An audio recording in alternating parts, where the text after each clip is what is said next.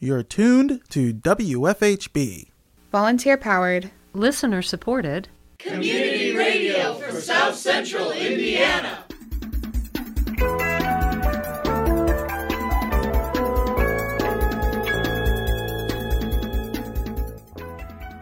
Good afternoon. Reporting for WFHB, this is Cade Young. And I'm Deke Hager. This is the WFHB local news for Monday, November 28th, 2022. If we're going to build a new jail and it's going to have all the services that we are talking about, it's got to be somewhere where people can easily get to it to help provide those services. That's my thought.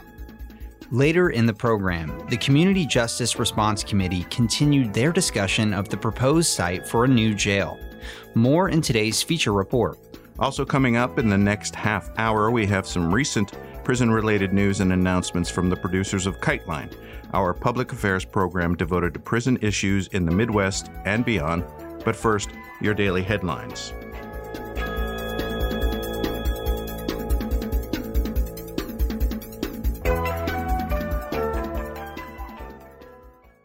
At the Monroe County Public Library Board of Trustees meeting on November 16th, Director Grier Carson gave his monthly report on the library. Some highlights for this month. The page views for our MCPL digital site doubled from September to October. This is our own collection of unique digitized items, which lives on a Content DM site, Content DM being the industry leader in digitization, hosting, and metadata support. And as we talked about briefly before, uh, it currently features our area school yearbooks, including Bloomington High School from 1908 to 72, then the North and South split from 73 to 2018. It also includes Ellettsville High School from the 30s through the mid 60s, and then what became Edgewood High School from 65 to 2018, and the Stinesville High School from 1933 to 1963. So we continue uh, continue to fill the gaps in the yearbook collection wherever we can, and we are looking to upload digitized copies of the graphic, which is the Unionville High School yearbook, by the end of this year. We do continue to see a positive correlation between our monthly e-library resource feature and its respective page views. This month's example is Freegal, which saw a 26% increase in page views. As you might expect, the correlation between the monthly feature and the actual use of the resource in question is somewhat less consistent, but we do see varying degrees of increases each month and depending on the resource itself. So we know that this is an effective marketing technique. Our shelf reading project in circulation services has resumed. This is a schedule of shelf reading that we maintain throughout the year to ensure that each physical collection is in proper order on the shelves. It's a very important part of the circulation services department's work and it contributes to the accessibility of our collections. Materials are kept in the right order and are spaced appropriately from shelf to shelf. The companion to shelf reading, of course, is weeding.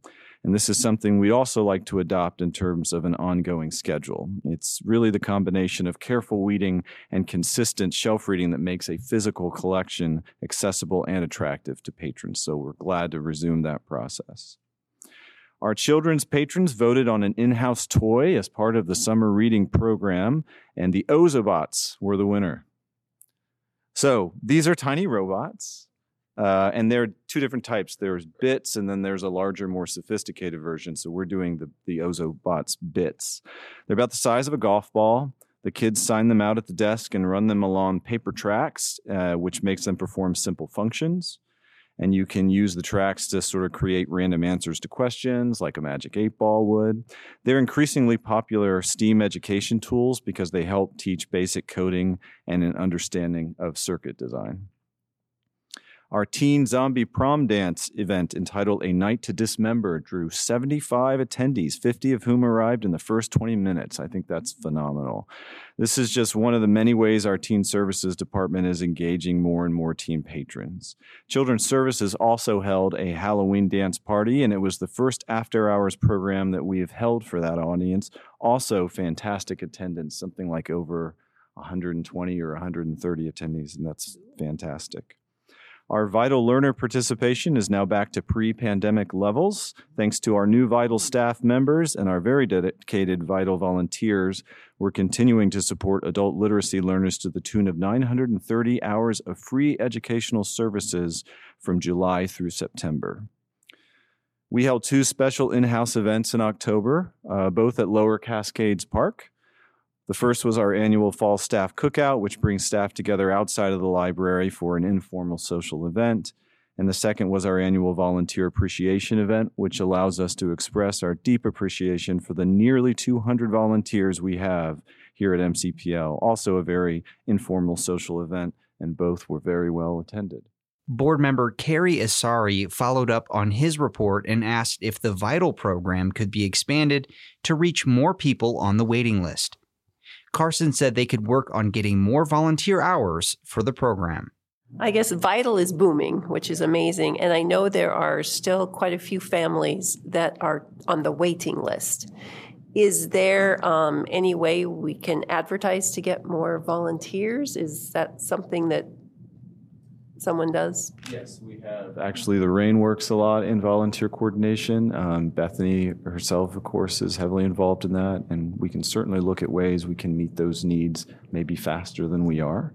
Um, because we have such a large, large pool of volunteers, Yeah. and because vol- vital volunteering is a pretty specific thing, Yes, I'm not sure how And far we'll need able to go. training and all the training's a things, yeah. significant piece, but we Yeah. can certainly take a look at that. Yeah, because there is a big need. Yeah. Yeah. We've, I know we have a refugee family that we're sponsoring from our church, and the waiting list is quite lengthy. And, Yeah. But I mean, it just shows that the service is well loved. It but- certainly does. We'll, we'll, we'll see But- what we can do with that in terms Yeah. of bolstering volunteer hours for Vital. The board continued their discussion on employee health benefits.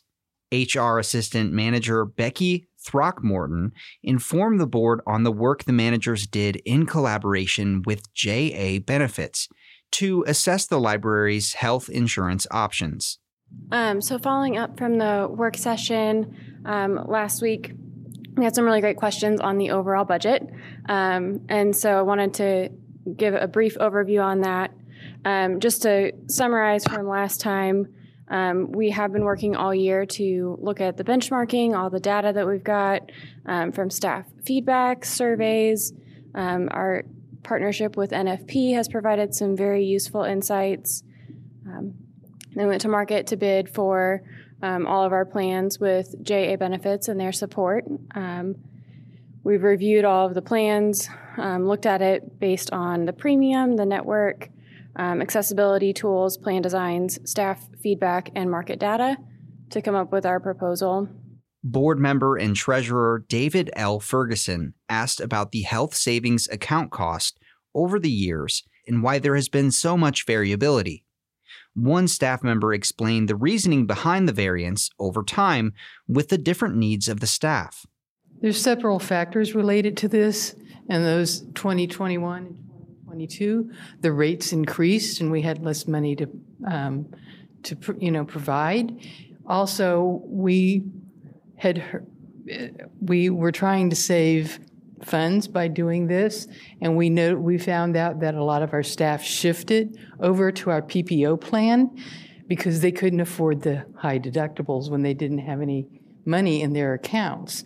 So then you have people either going to a more expensive plan, which is a PPO, or putting off health care and not seeking health care because they can't afford it. So this is um, an effort, especially since we have this opportunity with making the change to Anthem, that we can now provide more in the PPO. Our rates have gone down, and it's time to make that move. And we'll continue make assessments as we go through. As everybody knows, healthcare is everybody's you know everybody's uh, making shifts, and so that that's what we're doing this year. But we did have a lot of people move over to the PPO plan, and it's the more expensive plan. The next Monroe County Public Library Board of Trustees meeting will be held on December 14th. On November 16th at the Bloomington City Council meeting, the council discussed the petition from Peerless Development to vacate the alley next to the Johnson Creamery building. Council Attorney Stephen Lucas explained the petitioner's proposal to give the city a separate alley in exchange for the alley vacation. I believe the petitioner, uh, in response to comments at the July 20th meeting, has been uh, working to uh, pursue a relocation of, of this alley. Uh, they, they looked at a few different mechanisms, and I think they landed on this dedication of right of way as the most direct uh, route. Uh, in working with city staff, uh, they uh, discovered that uh, dedicating the, the blue strip first and then coming back to the council uh, posed challenges. I think there were certain points of no return that they felt, and, and uh, uh Mr. Cordero or, or, Mr. Patrick can correct me if I'm wrong, they, they felt uncomfortable passing those points without uh, knowing that the council would in fact vacate the, the red portion. Uh, in addition, there was a wrinkle that if they dedicated a new alley first, uh, they would have to dedicate, uh, they were told, I understand, that they would have to dedicate that little white strip in between uh, to make it contiguous and then come back to the council and ask that that plus the red portion be vacated. Uh, so there, there were these odd hiccups. Um, that led them to the point uh, where we are now, uh, where they would like, uh, they're requesting that the council vacate the, the existing alley with the intent that they will propose dedicating the, the blue strip next week. so if the council was intending to vacate the existing alley with the um, hope that the city would accept a new alley shown in blue. Uh, that's why uh, Mr. Cibor is here tonight to explain the recommendation the Board of Public Works is, is uh, set to receive. Um, I, I, will note, um, uh, should the council vote to vacate uh, this alley tonight, uh, I, I, believe the petitioner is on the agenda for the November 22nd, next Tuesday, Board of Public Works meeting. in, in working through this issue with uh, engineering staff, with uh, city legal and the mayor's office. Um, I just wanted to note the mayor uh, does have a 10 day period from uh, the council's passage of an ordinance and the clerks presenting that to him to sign uh, or, or veto the ordinance. Uh, so it, it, may very well be the case that the mayor waits to see what happens at the Board of Public Works meeting to decide whether to uh, to sign this ordinance. That's an option open to him. Uh, I think, especially if the council indicates some desire. Um, uh, to make this vacation uh, depend on on the acceptance of the of a new alley. Uh, that that's one avenue he can help facilitate that. The council tonight can can simply decide to vacate the existing alley, uh, and uh, that's that's the question before you. If if you would like to do so with the hope that the blue alley will be accepted by the Board of Public Works, I'd encourage you to make that that clear tonight. Councilmember Susan Sandberg asked if there would be any benefit to the public having the new alley Peerless has proposed or if there would be any consequences. City Engineer Andrew Cibor responded that he does not think that there are many benefits to the public and said it would add additional work for the city to take care of the new alleyways. I think the, the harm I think actually the, the peerless representatives touched on is, is just the potential the long-term maintenance costs um, of taking that into the public's inventory, recognizing it is really serving a private property, it's not much different than if some I wanted to dedicate my driveway to the public, so now I don't need to maintain my driveway, um, and now it's the taxpayer's responsibility. All right, thank you for that. Councilmember Steve Volan said that they already have the responsibility of maintaining the current alleyway, and he didn't see a problem with maintaining the new alleyway since they would be swapping the alleys. Council member Matt Flaherty said he would vote to vacate the alley and that his decision was not contingent upon the inclusion of the new alley. So, applying the exact reasoning shared by the administration as to why they would not recommend dedication of the proposed blue alley, if we apply that reasoning, then in fact we should be voting to vacate the red alley tonight. Um, and that's what I intend to do. Uh, and um, I guess I should also clarify that for, that for, me, my vote's not actually contingent on the dedication of the, the blue alley either. Um, I'll defer to staff on their recommendation to the Board of Public Works. Um, if they don't think it's in the city's best interest at that point, again, applying that reasoning consistently, I think we should vacate. And if they want to recommend uh, uh, a negative uh, finding for the BPW, that's okay with me. Um, I think also the fact we, we kind of glossed over, didn't discuss this much in the past. Uh, we talked about affordable housing as one type of uh, uh, public benefit that we like to see potentially uh, in a context like this, but we didn't actually talk about the sustainability features that the um, project uh, the, design that's been approved uh, will incorporate. So there's kind of two pathways to the incentives portion of the Unified Development Ordinance. There's an affordable housing component and there's a sustainability component. Um, so especially given the fact that um, the proposed design, as approved by Plan Com- Commission, contingent on this alley vacation, will incorporate those features and also be adding, um, yes, market rate housing, but in a uh, important uh, sort of downtown infill location, I think, uh, that aids uh, walkability. Um, and even for folks who drive uh, lower emissions generally because they're close uh, in proximity to, to amenities and jobs, I think this is enough of a public benefit that it, that it makes sense to me. The council voted to approve the petition in the case that the Bloomington Plan Commission approves of the alley swap. The vote was 6 to 1 with Councilmember Dave Rollo voting no on the alley vacation. The next Bloomington City Council meeting will be held on November 30th.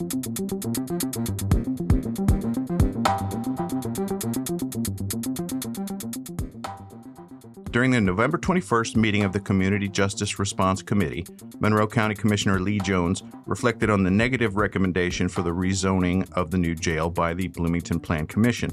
Jones said that the measure now goes to the City Council, where she hopes it will pass. I'm very sorry to say that um, the City Plan Commission forwarded our rezone request to the city council with a negative recommendation, which was to a very large extent based on technicalities of the sort that the city council doesn't really need to worry about. So I think it'll still get passed. I think it'll probably be passed by the city council, or at least I'm hoping. I don't want to be premature here.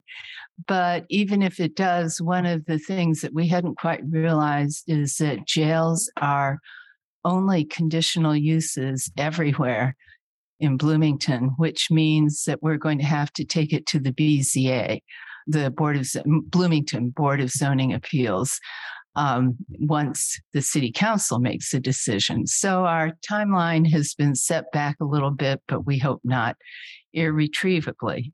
One member asked whether the proposed Fullerton Pike property would be the ideal for a new jail site. She asked about whether or not an 85 acre property on South Rogers Street would be a better fit, since that property has already been rezoned for conditional use as a jail. Jones replied that the property was considered as an option. However, a contract with Catalent and other plans for the location prevented it from being considered. Okay, in terms of the land updates, uh, I did have a question about the Thompson property the Bloomington City Plan Commission mentioned an 85 acre parcel of land already owned by the county that is closer to downtown and to supportive services that's actually already been rezoned uh, conditional use for a jail. Um, and jail would still be a conditional use. A conditional use, correct? Yeah. Which is greater than what we have for the Fullerton Pike Park Pike location, correct? Right. It's it's true for both of them except the land behind Catalent, that 85 acre parcel of land, has already been conditionally zoned for a jail, at least according to the city planning commission. Oh, yeah, it probably has. Um, about, well, and so my question is about that property is um, are we considering that property for the jail in light of the fact that, first of all, it's 85 acres, which is pretty substantial, especially considering the Fullerton Pike is 87, but we can't build on all of it due no. to slope, karst features. Um, in addition, it'd be greater walking access, which is not just near closer to established transit lines, but also in talking about walking access, we're talking about sidewalks for safety when people are accessing the justice system. It's also closer to supportive services um, than the Fullerton Pike, uh, and it's within city limits. So I was just wondering about that property and whether or not it's being considered for the jail. We that property has been considered for a jail in the past a lot of it is not buildable and about i i'm guessing about six eight months ago we um, signed a contract with catalent who possibly want to buy a significant part of that and we promised that we would keep it available for two years. So it's really not available right now and besides that, that's an area that's very much surrounded by residential housing, which obviously makes it much harder because people don't really want a jail right in their neighborhood. Um, and we also are hoping to use a portion of it for affordable housing. So we have made other plans with that property. Monroe County Circuit Court Judge Catherine Stafford added that she believes the new jail should be located within city limits. I just want to state that I, I think, I, and again, speaking personally and not on behalf of the Board of Judges, I think it's essential that any new jail be built in the city center where it is going to be accessible to services. And I recognize that that will put it in the near other residential areas. For many years, I lived right downtown, about four blocks from where the jail is currently. I don't believe that had a deleterious effect on people living downtown. I don't believe it's kept people from living downtown. If we're going to build a new jail and it's going to have all the services that we are talking about, it's got to be somewhere where people can easily get to it to help provide those services. That's my thought. Thank you. Jones responded that the Fullerton Pike property is the main prospect for a new jail. She said that if plans for the site fall through, officials would need to look at locations further away from the city. And I would have to say that it's a little different choosing to move in close to a jail than having a jail come into the middle of your community.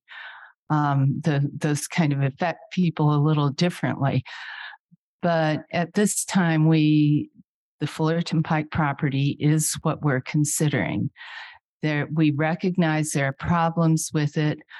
I just want to let you know that if we can't work out the problems with the Fullerton Pike property, we will probably have to move to a property out in the county, um, which in many ways might turn out to be a lot easier. And no further than the Fullerton property, but with certain disadvantages. And well, transportation is what we would have to really solve for the county, but that is a soluble problem. Um, so that's not our main concern right now. Stafford expanded on her point of having a centrally located jail near the city. She made an analogy to the fight over where to place the courthouse in the 1980s.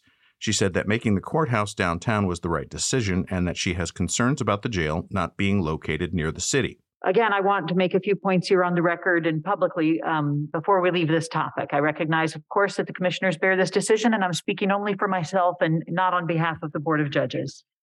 I worry very much about an almost life as an almost lifelong Bloomington resident about the economic impact on downtown if the courts and the public defenders and the prosecutors and probation and then eventually all the law firms leave downtown. I think that's going to have a huge impact on downtown Bloomington. And I recall to your minds the fight that we had in the early 80s about whether the court should be downtown and how what we should do with the courthouse. And I think we made the right choice then, and I encourage us to think carefully about it now.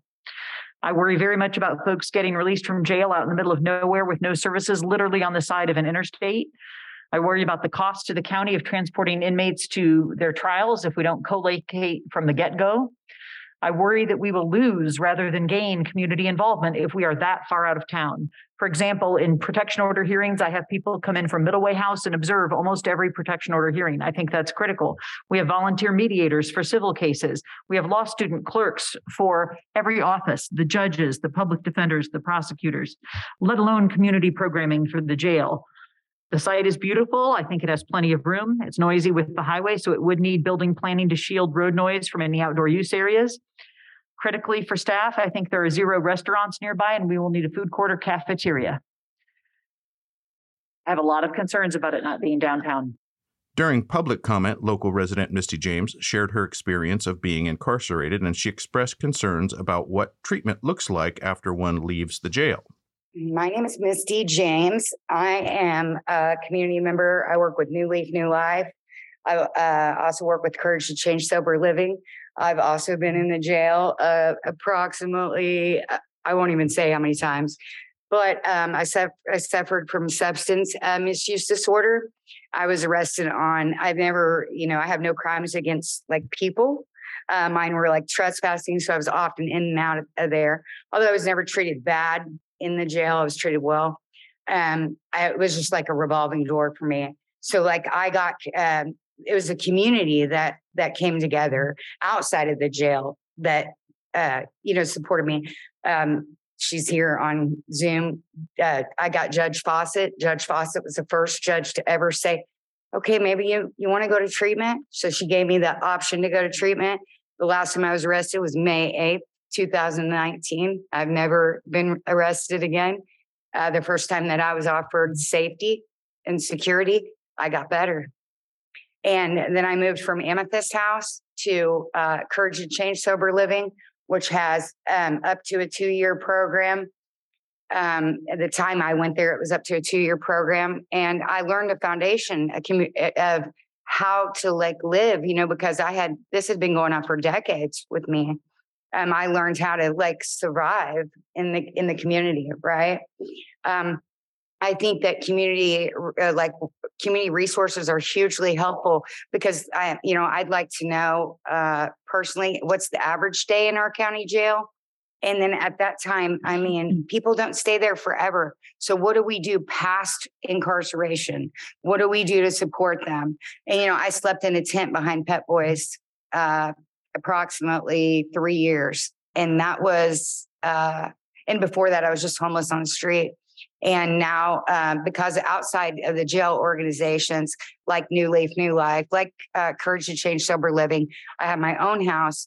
Um, I'm a productive member of society. I go to work. I play with my kids and my birds. You know, I do. I do normal things. So, like, what can we do as a community uh, to help folks who are coming out of incarceration? Because most of the people who are in jail right now are not going to stay there, and they're going to need help when they leave. So that's like where my concern is. Executive Director of Courage to Change Sober Living, Marilyn Grimes, shared a similar concern about what happens when someone is released from the carceral system. My name's Marilyn Grimes. I'm from this community for all my life. Um, I was incarcerated. I got uh, in recovery. Uh, in 2008, I got arrested. And so I did go to prison. Um, when I came home, wasn't my goal to do sober living, but I seen a lot and um, so in 2016, myself and another person uh, started Courage to Change Sober Living. We have two men's houses, two women's houses. I see that we have applications come in constantly. We have online ca- applications. I know we have at least 20 to 30 a month. There's the government's putting a lot of money into treatment. 30 days treatment does nothing. So all these people are going to treatment and then they have no place to go. And if they had, if we put could put some more money into having sober living, where they can have a whole year to change what's happening in their life to learn how to a, a, lot of the clients now are younger people. You know they've started out in addiction. They don't know how to live life. They don't know what to do and they just need someone to help them the state has recovery works funding for felonies um, that pays $8000 for housing. That gives them a year of assistance.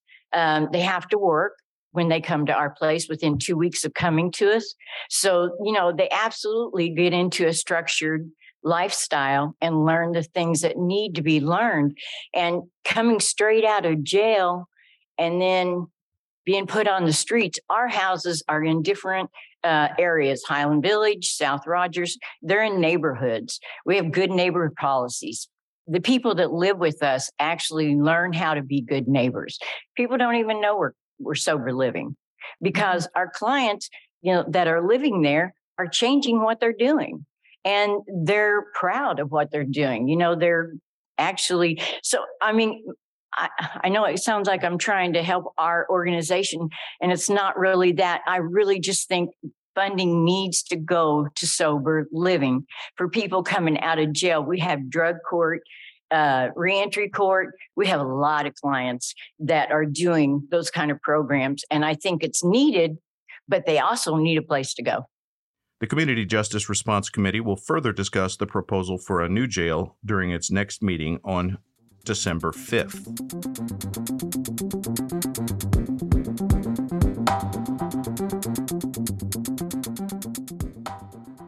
Support for the WFHB local news is brought to you by MPI Solar. a Bloomington business specializing in solar hot water, solar electricity, and solar hot air systems. MPI Solar designs and installs solar power generation systems that encourage independence and individual responsibility. More information online at mpisolarenergy.com.